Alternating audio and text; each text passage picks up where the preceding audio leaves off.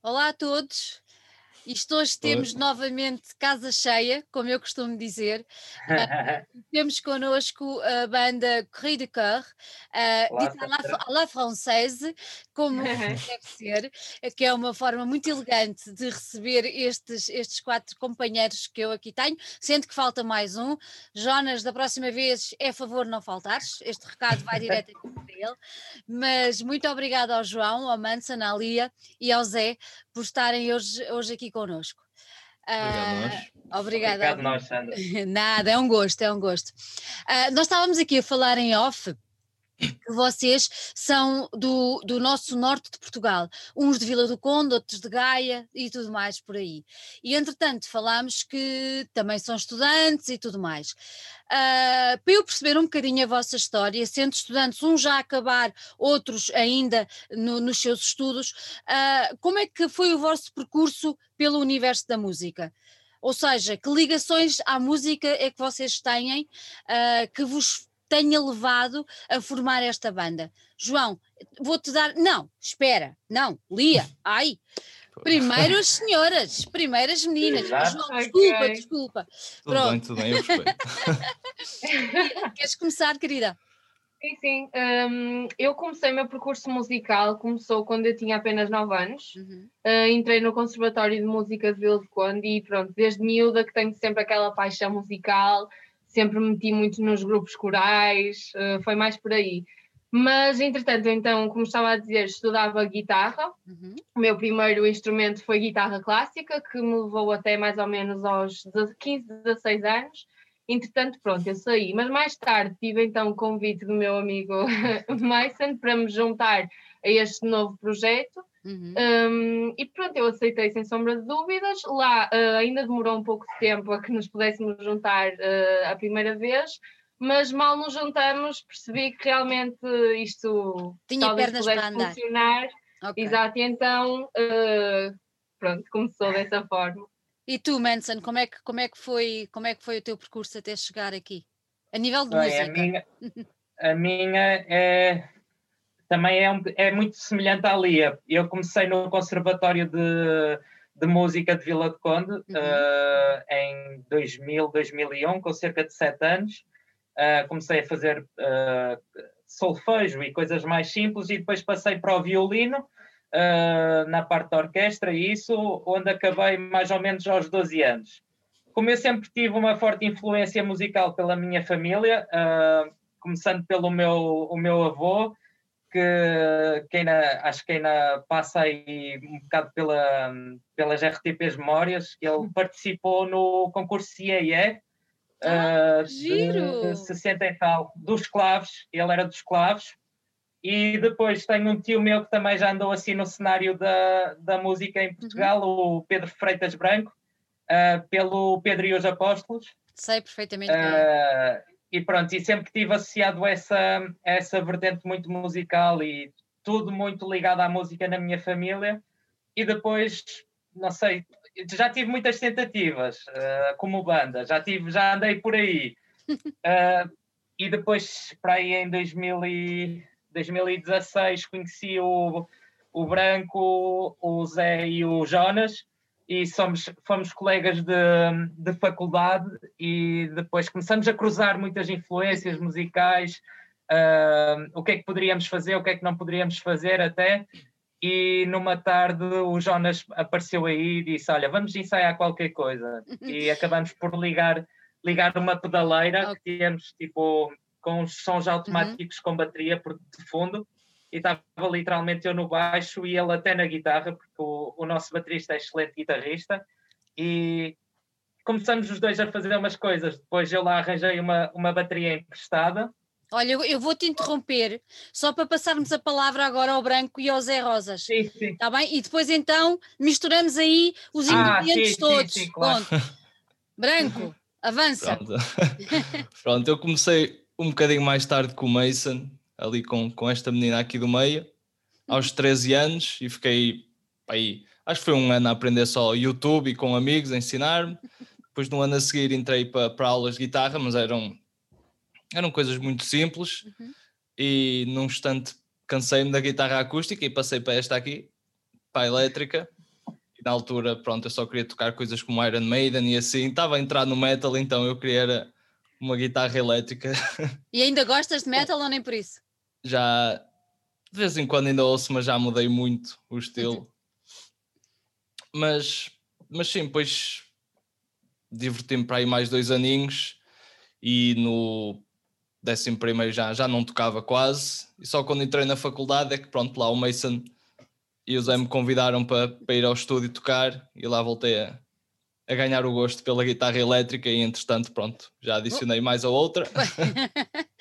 É um problema dos músicos, adoram adicionar guitarras. Eu sei. E pedais. E pedais, pois, pedais. E tu, Zé, como é que é? Conta lá. Então, eu com 6 anos entrei na Academia de Música de Paços de Brandão, que é uma academia de música, acho que protocolo de estádio, assim. Comecei com o violino um ano, não gostei nada, porque acho que também os meus professores não foram, se eles estão a ouvir, não sei se foram os melhores. Depois mudei para o piano e tive 5 anos? Sim, tive 5 anos a aprender piano. Gostei bastante, sempre gostei de música. O meu pai foi DJ na final da década de 80, início da década de 90, e tinha uma loja de discos, por isso ele era muito afeiçoado à música e sempre ouvi imensa música e sempre foi algo que me moveu muito. E a loja dele era aí? Era aí em Gaia, a loja dele? Não, era em Paços Brandão. Muito bem. Em Santa Maria da Feira. Depois, entretanto, a música começou... Andar na academia começou para mim a ser algo que eu não gostava, porque às vezes tocava 1 hora de piano e já estava fartíssimo. No entanto, eu sempre gostei de música e o meu pai, aliás, a minha avó ofereceu-me no Natal, quando eu tinha volta de 12 anos, acho eu, uma guitarra, uma viola, porque ela sempre me disse que queria muito que eu tocasse, porque ia com os meus amigos para não sei onde e alguém tinha de levar a guitarra para fazer a festa. Então, eu, como sempre gostei de muita música e principalmente músicas que o meu pai na altura mostrava, que era pronto no rock e Pink Floyd e coisas do género, eu sempre quis aprender a tocar guitarra para tocar as músicas que eu gostava e que eu queria tocar. Então comecei por aí e pronto, fui tocando em casa. Eu sempre quis ter uma banda desde miúdo. Eu acho que tenho lá uma composição do meu 6º ano em que eu digo que o meu sonho era ter uma banda. Só que a verdade é que nunca houve alguém com quem eu tocasse, porque eu tocava sempre sozinho. Sempre quis criar alguma coisa, sempre achei que esse era o meu objetivo, mas nunca tive essa oportunidade, porque uma pessoa quando não toca com ninguém está assim isolado na própria bolha. Tudo mudou quando eu conheci o Mason e o Jonas. Foi um ponto de inflexão na minha vida. A primeira vez que eu acho que toquei com pessoas e senti aquela envolvência que há. E pá, nesse dia cresci imenso com música e a partir daí tem sido sempre... Então agora vou pegar aquilo no Mason que estava a dizer há pouco. Vocês conheceram-se todos na faculdade e começaram a perceber que havia um ponto comum a nível de gostos musicais e de desejo de ter alguma coisa relacionada com a música, uma banda, mais exatamente. Mas tu estavas a dizer há bocadinho, Mason, que uniram-se todos e houve um dia que aconteceu, mas aconteceu assim do nada? Vocês foram para uma sala de ensaio, reuniram-se em casa de um de vós, foram para a garagem de outro e disseram assim, não, hoje vamos fazer uma banda. Foi assim? Foi algo do género. Foi um processo para aí de 5 meses, talvez. Foi rápido! Meses. Para entrarem todos assim, em acordo? Sim, foi. Eu, aquele episódio que eu tive com o Jonas aqui, que isto é, eu e a Lia estamos no nosso estúdio, em Vila do Conde, que são os anexos da casa da minha avó. Eu devo agradecer já aqui à minha avó por ter disponibilizado este espaço a nós.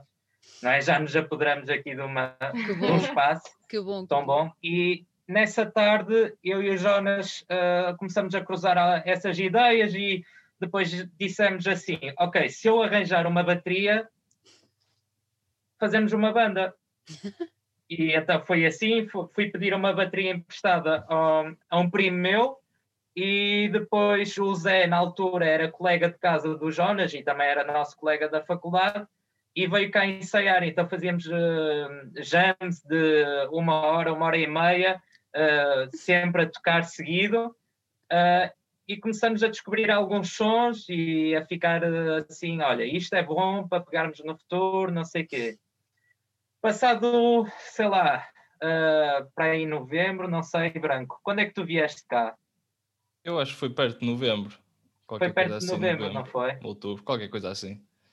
Foi, o Branco aparece em novembro, ensaia connosco, já somos 4, já começamos a ter mais músicas formadas, ou seja, não só jams soltas, mas já composições mesmo instrumentais. Uhum. E depois o Zé foi o primeiro a estrear-se a escrever letras.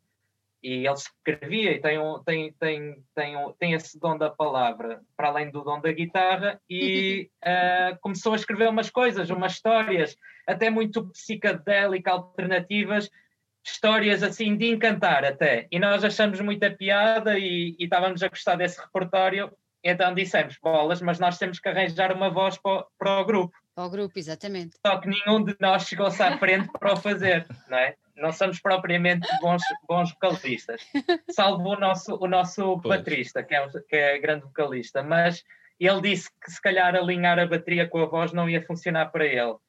Então surgiu o convite à Lia em março de 2018 ou 2017, eu já não me lembro exatamente qual foi o ano.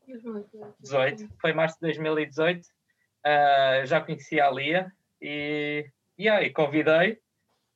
Convidamos todos, olha, aparece aí, já tínhamos umas letras para as tais músicas, ela experimentou, nós adoramos e pronto, criamos assim o nosso projeto. Há pouco, quando estavas a dizer, quando se juntaram, ainda sem a Lia, mas quando se juntaram e começaram a fazer alguns sons e tudo mais, o que é que vocês ouviam nessa altura, ou se calhar ainda ouvem hoje em dia, mas quais eram essas influências que todos vós tinham que chegaram a um ponto comum?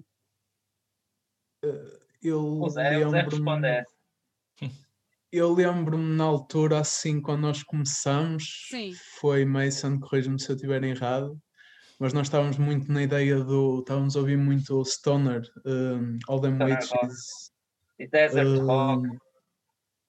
Rock psicadélico também, lembro-me de ouvir bastante Pond, Kurt Weill, War on Drugs, Ty Segall.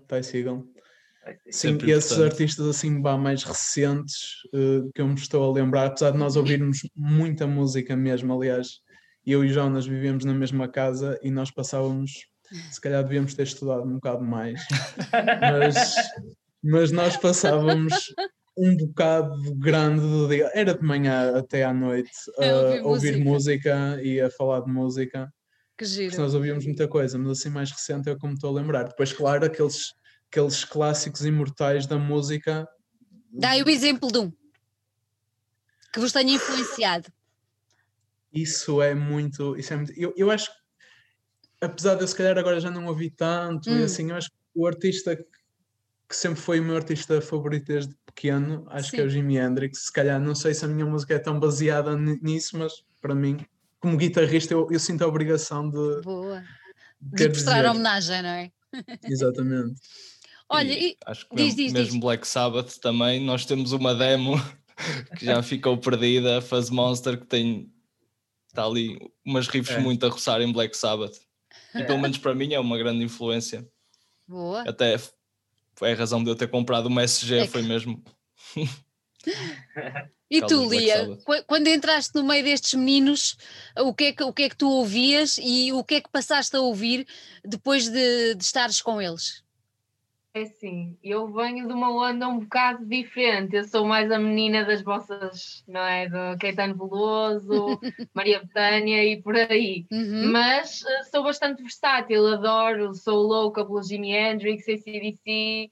The Commoners e entre outros, que são completamente diferentes, mas para mim fazem todo sentido. E ao conviver com eles, a minha gama de musical, por alto, foi-se alastrando cada vez mais. Eu acho que para mim foi uma mais-valia, sem dúvida, porque eles estão sempre, ouviste, aí, pronto. Muito bem. Olha, já não sei qual de vós é que referiu a primeira demo que já está desaparecida. Não está, eu acho que ela ainda está online. Acho que está online. Ainda está? Pois, por acaso eu não sei. Eu acho que já não está. Na altura que se lançou o EP, eu acho que saiu. Éramos muito verdes também. Sim, acho que é uma música interessante. Ainda somos. Olha, mas e numa... Diz.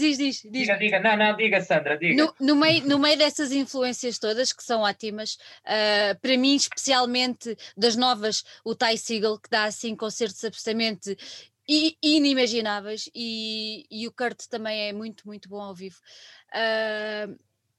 Como é que se eu vos pedisse, eu sei que às vezes é complicado de responder esta pergunta, mas é algo que eu faço questão sempre de perguntar, até para quem nos está a ouvir, perceber um bocadinho o tipo de som que vocês praticam.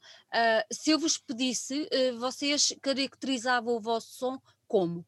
Rock, pop, metal, bossa nova? Estou a brincar. Como? É definitivamente rock, mas depois há tantos géneros de rock.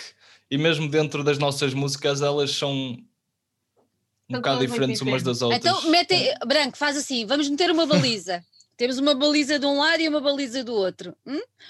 Escolhe aí 3 ou 4 jogadores para o pessoal perceber onde é que vocês se movimentam em campo. Então, indie rock. Indie rock, boa. Donna Belly chega a ser... Psicadélico, tem lá umas partes... Progressivo, ok. E mais? E vamos buscar um suplente que está no banco. Bora lá. Que se calhar é um bocado mais o... Não sei se pode dizer bedroom pop, é uma onda que está a aparecer agora, mas... Sim. Eu acho que se pode dizer. Shoegaze, não é? Sim, um bocado de shoegaze. Pronto, temos 2 suplentes, então. Eu acho que assim as pessoas já ficam a perceber um bocadinho como é que a coisa se movimenta e tudo mais, e de certeza que já despertámos a atenção de mais pessoas. E o nome? Como é que vem este nome de uma elegância à la française, como eu costumo dizer? Como é que apareceu este nome? Contem-me. É assim, fui eu e o Jonas que decidimos, estivemos um dia todo aí... Estavam a estudar, porque... Zé, estavam a estudar claro, e apareceu o nome, claro. Claro que sim. Não, foi... Eu já não me lembro ao certo bem do momento, mas sei que nós estávamos a procurar mesmo nomes de banda e não sei o que é, e não estávamos a encontrar nada, porque para nós tudo parecia piroso. E eu ainda hoje digo o nome da banda, não é que eu não gosto do nome da banda, mas... Eu tenho fases de gostar e não gostar dos nomes, assim, acho uma cena um bocado... Estava mais focado na altura da música, a gente só queria ter um nome. E acho que surgiu... Encontrei uma expressão qualquer num livro, ou já não me lembro, e tipo, tem piada, fui ver... Não sei, e depois fui pesquisar e apareceu-me até no dicionário de Oxford como uma palavra em inglês, tipo, só que é uma palavra que eles usam... Na língua deles, mas que é um termo emprestado francês. Eu não sei, achei engraçado. Tipo, sugeri ao Jonas, ele gostou. Não pensamos muito no nome. Foi... E o resto do pessoal aceitou logo? Eu acho nós aceitámos. Eu achei super. Porque no início nós éramos os anexos, que esse nome ainda me dói. Com o anexo. Anexo com o... Sim, e ainda bem que não continuou, mas eu lembro na altura o Zé chegar com esse nome, o Zé e o Jonas, só que era a expressão mesmo, Cri du, acho que é com DU. Não, eu na altura já tínhamos, eu e o Jonas já tínhamos visto que se calhar ficava engraçado meter o THE, até foi por causa um bocado disso que eu escrevi o nome, eu tipo, se calhar ficava engraçado aqui, tipo, em vez de meter o cenas, metia-se o D. E ficava diferente. Muito bem. E depois é engraçado que eu partilho sempre com eles esta minha ideia, e eles também partilham comigo, que o significado da palavra, que é o grito do coração, ou o choro do coração, ou seja, em inglês costuma-se dizer cry for help, ou seja, pedir uma ajuda, estar tão desesperado de pedir uma ajuda. Eu acho que depois... ficou assente naquilo que são as nossas letras, muitas vezes. Acho que temos desabafos muito puros e honestos nas nossas letras que depois acabam por trazer um bocado de significado a esse nome. Oh, não. E acho que dá fundamento a um significado, não sei, eu pelo menos, nós temos levado muito nessa base. Uhum.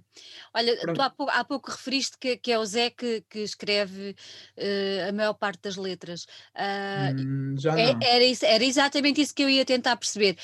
Se foi assim no início, com o desenvolvimento, até porque vocês lançaram agora o vosso primeiro EP, como é que a coisa se desenrolou, como é que o processo criativo se foi desenvolvendo, se o Zé continua a escrever as letras, se já divides a tarefa com os outros colegas, como é que é a melodia, aparece primeiro a música ou depois a letra, como é que isso tudo se processa? Assim, as letras eu, pronto, no início comecei a escrever, mas entretanto já escreveu tanto o Mason como o Branco, então, e eu acho que na verdade já escrevemos... Eu ainda não... Jonas. Eu acho que... pois foi. Exato. Eu acho que nós na verdade escrevemos todos um bocado, porque de género, ou eu apareço com uma letra, ou o Mason ou o Jonas aparecem com uma letra, e nós vamos sempre, pronto, eles explicam a letra e a gente também tipo tem algum peso na cena, vai sugerindo aqui uma coisa. Houve uma música até que foi, se não me engano, a Running for Fear, certo? Exatamente. Que foi o Mason que escreveu metade e eu escrevi os versos restantes, e acho que o refrão até vimos todos, decidimos todos na altura. Exatamente. E vocês fazem... Depende. Vocês fazem como? Encaixam a letra na música ou têm uma letra e depois fazem a música especificamente para bater bem com aquela letra que já imaginaram?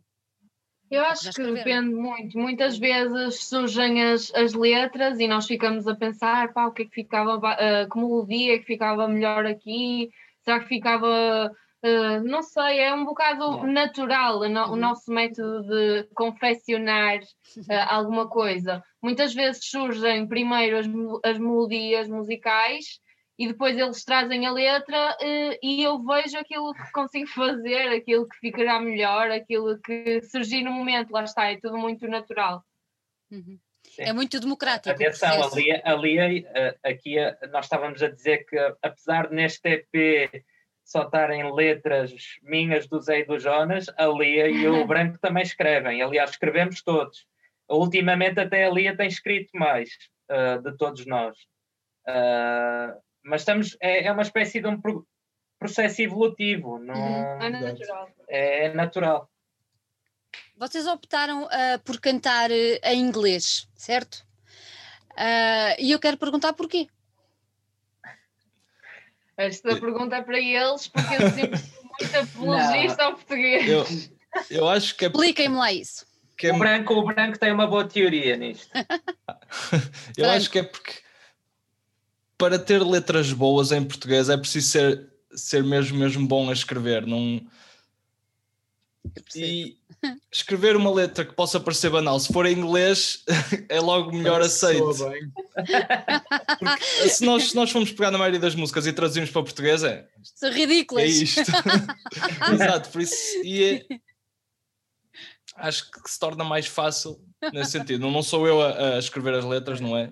Mas olha, então, Branco, agora no seguimento disso tu estás a dizer, agora tenho que te lançar um desafio.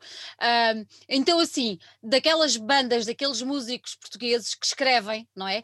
Qual é aquele que tu dizes, se eu escrevesse assim eu cantava em português, ou a banda cantava em português? Manuel Cruz. Claro, só podia. Obviamente. Pronto, bem escolhido. Está mais do que explicada. Lia, sentes alguma dificuldade no facto de teres de cantar em inglês? Custa-te mais a pôr sentimento nas letras ou não? Estavas a dizer há pouco que és apologista do português. Sim, pronto. Só porque lá está, como é a minha língua, não é? Sinto muito mais aquilo que estou a dizer e aquilo que estou mais a transmitir, porque o meu objetivo não é apenas... ficar, entre aspas, com a música para mim. A partir do momento em que sinto realmente aquilo que estou a dizer, penso que o resto das pessoas poderão sentir também, ou tentar, de certa forma, entender aquilo que eu estou a tentar dizer.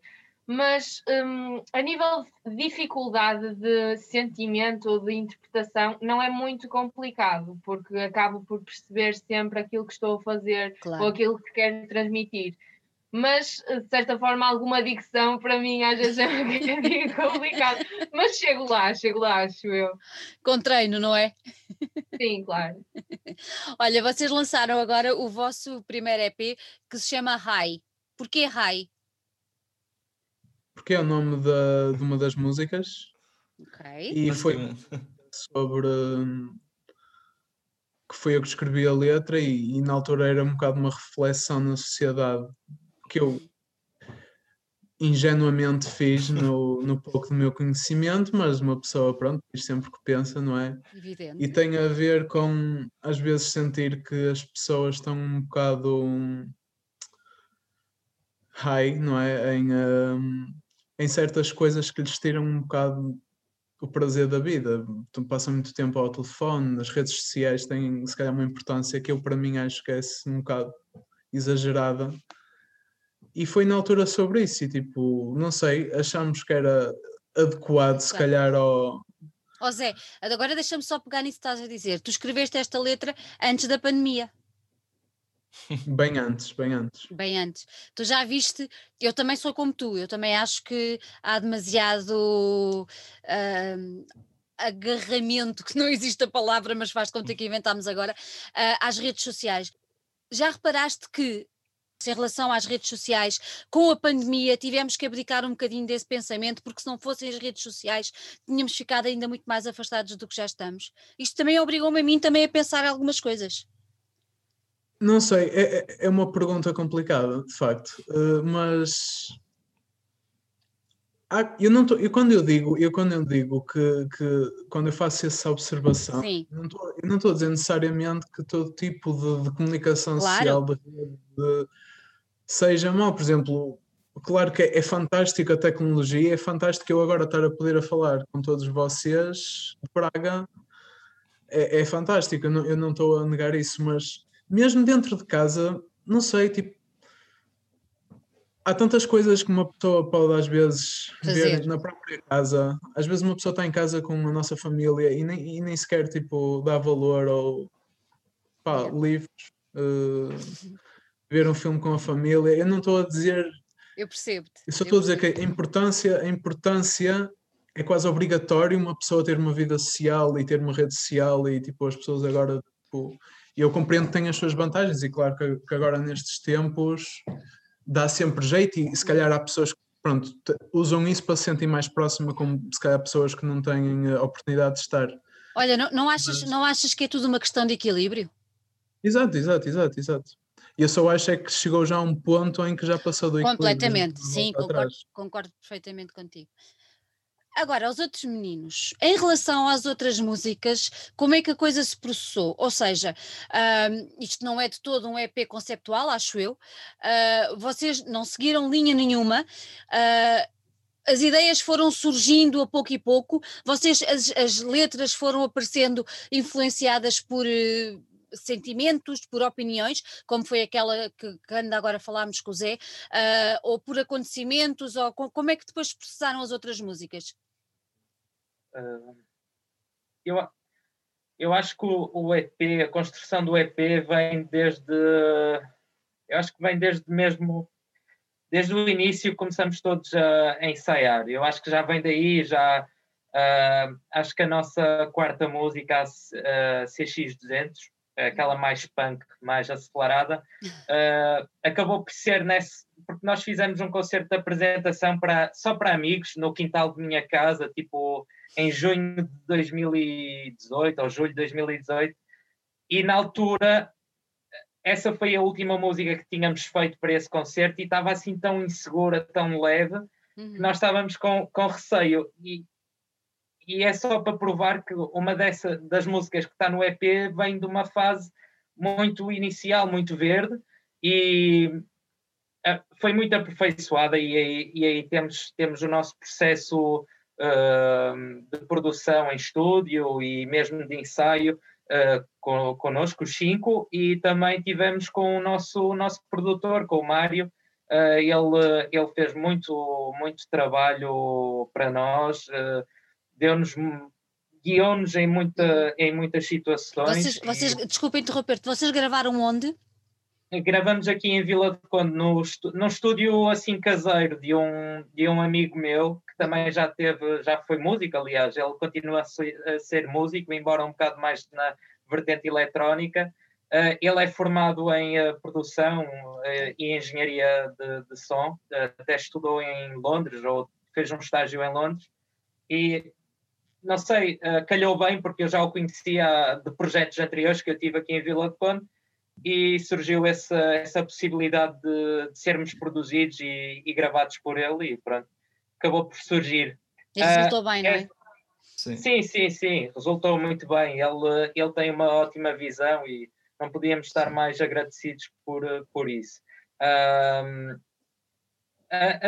Assim, no processo de surgimento de ideias, nós até podemos dizer que a Running for Fear e a CX200 apareceram como single em abril de 2019. Uhum. Nós gravamos tipo em janeiro de 2019. Uhum.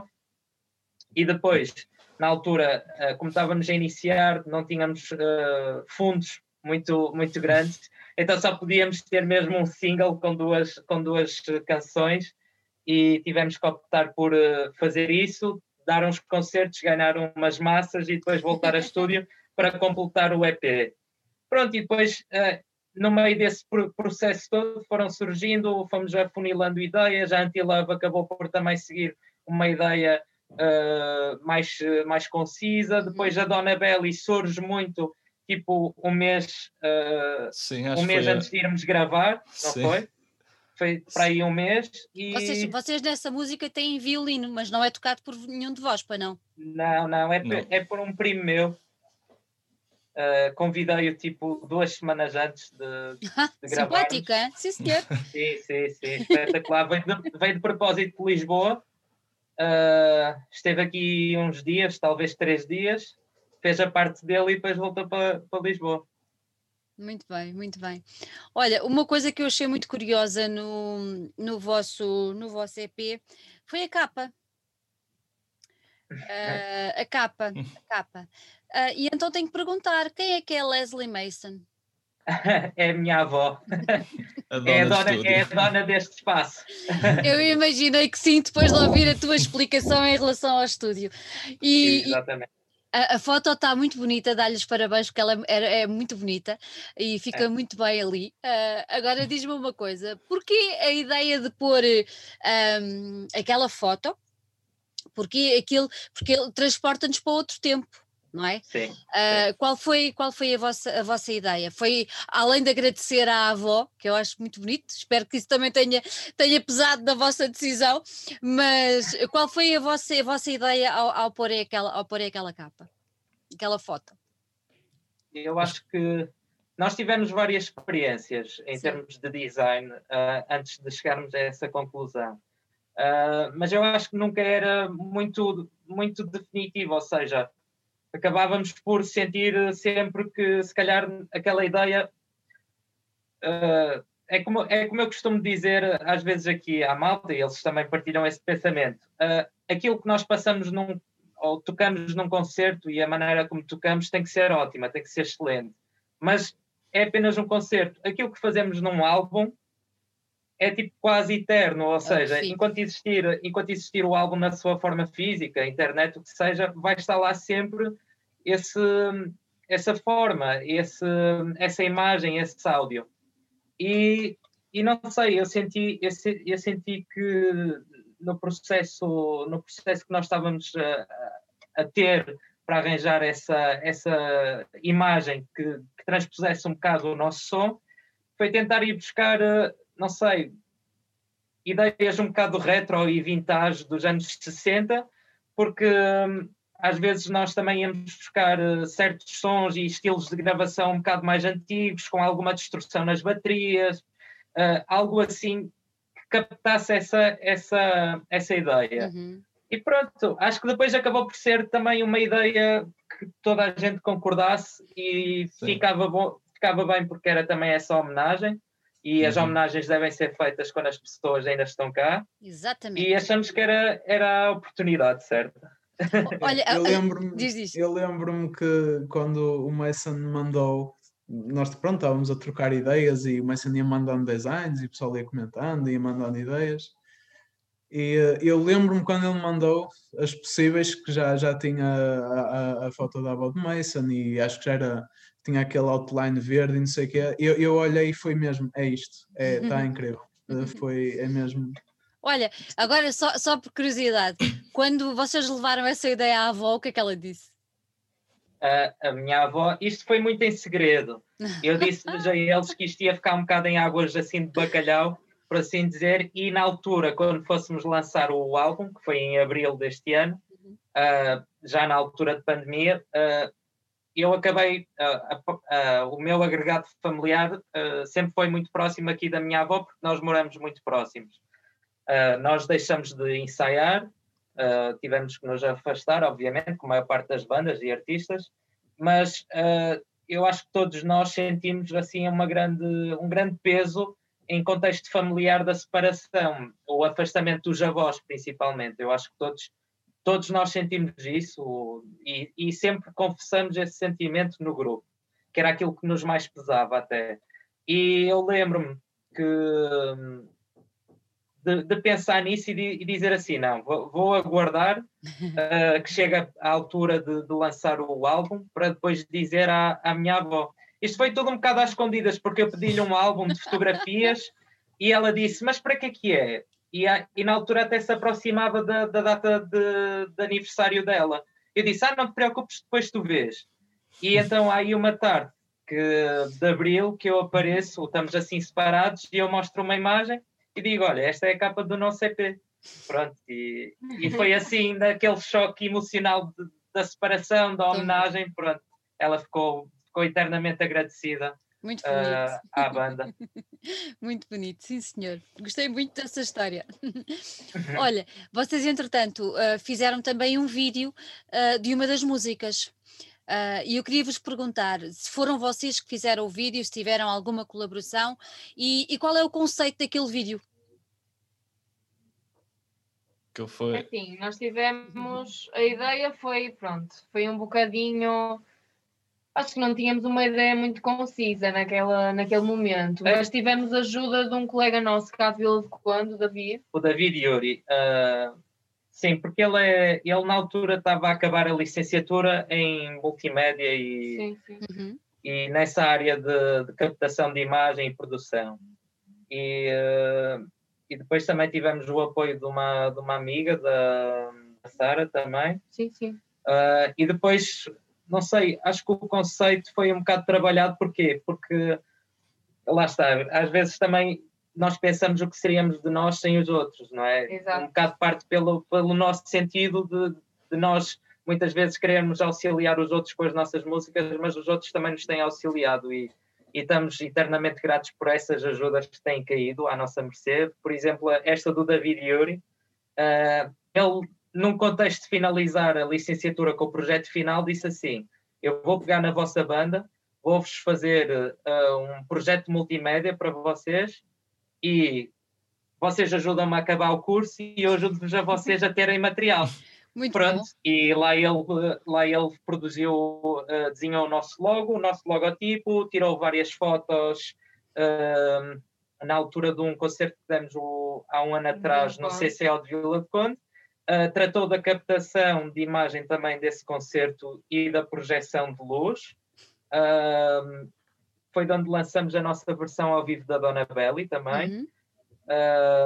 Depois a CX foi assim também no meio da pandemia. Ele quis fazer o desenho, ele também fez o desenho das letras e das ilustrações, todas com significados aqui do nosso grupo. E depois a Running for Fear vem no sentido de também ele tem que fazer mais um, ou seja, ele precisava ter mais um vídeo também para acabar a licenciatura e fomos discutindo várias ideias, aliás, aquilo que está hoje como vídeo nem é parecido com, quer dizer, tem parecenças com o primeiro projeto em si, sim, do vídeo, sim. Mas é um bocado diferente, ou seja, houve também, exatamente, houve muita produção, e depois nós também deixamos um bocado ao Yuri de construir um plano de filmagem, termo histórico que ele quisesse seguir, e pronto, parte um bocado, pode parecer um bocado abstrato o vídeo em si, já tivemos esse feedback, mas depois tem um bocado o associar à canção, e depois é o transpor da personagem principal, que é a Maria Ferreira, que é a rapariga dos caracóis que está na praia. Ela é uma espécie de personagem principal que está numa espécie de sonho, num espaço amplo, com a praia, com luz. E depois tem as outras personagens, que é o Tiago e a Maria, a outra Maria, que estão num sítio mais fechado, que demonstra solidão, isolamento, procura de ajuda, até pelos processos de corrida, que muitas vezes estão retratados no vídeo, sim, numa procura de ajuda. E pronto, e surgiu um bocado pegar em três atores e tentar explorar uma ideia que puxasse aquilo que é a letra da Running for Fear.